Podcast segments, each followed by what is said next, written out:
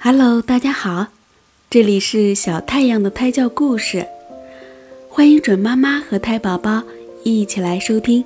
今天我要给大家讲的故事是兄妹俩。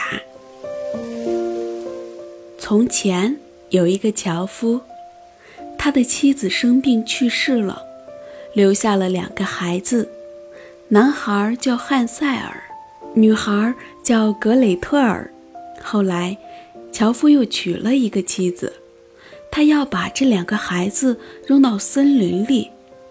男人不同意，女人吵闹不止，直到丈夫同意才罢休。天刚蒙蒙亮，女人就把两个孩子叫醒了。临走前，她塞给每人一小块面包。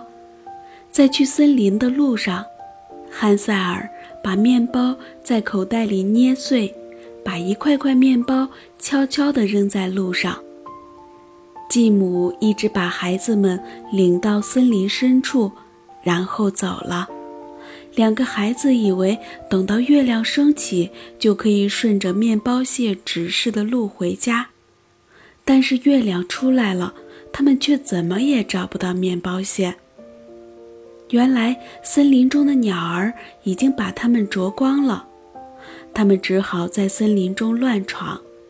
就在他们快要支持不住时，他们看见一只小鸟栖息在一根树枝上。两个孩子跟着小鸟来到一座小房子前。孩子们走进房子，发现小房子是用面包做成的，房顶是用饼干盖的，窗户则是一层透明的冰糖。两人大吃起来。忽然，小房子的门开了，一个老奶奶拄着拐杖走出来。老奶奶把他们领进屋，又拿出很多他们连见都没见过的美味给他们吃。表面上，老奶奶非常善良，其实她是一个狠毒的吃人巫婆。清晨，巫婆露出了本来面目。他命令格雷特尔往锅里添水。我们先烤面包吧，老巫婆说。我已经把烤炉点着了，面也和好了。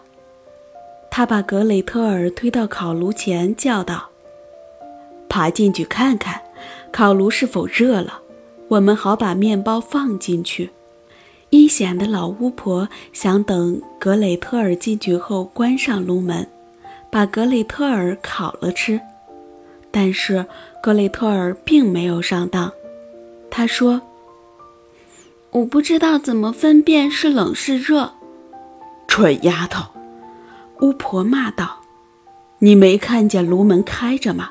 你进去看嘛。”说完，他走过来。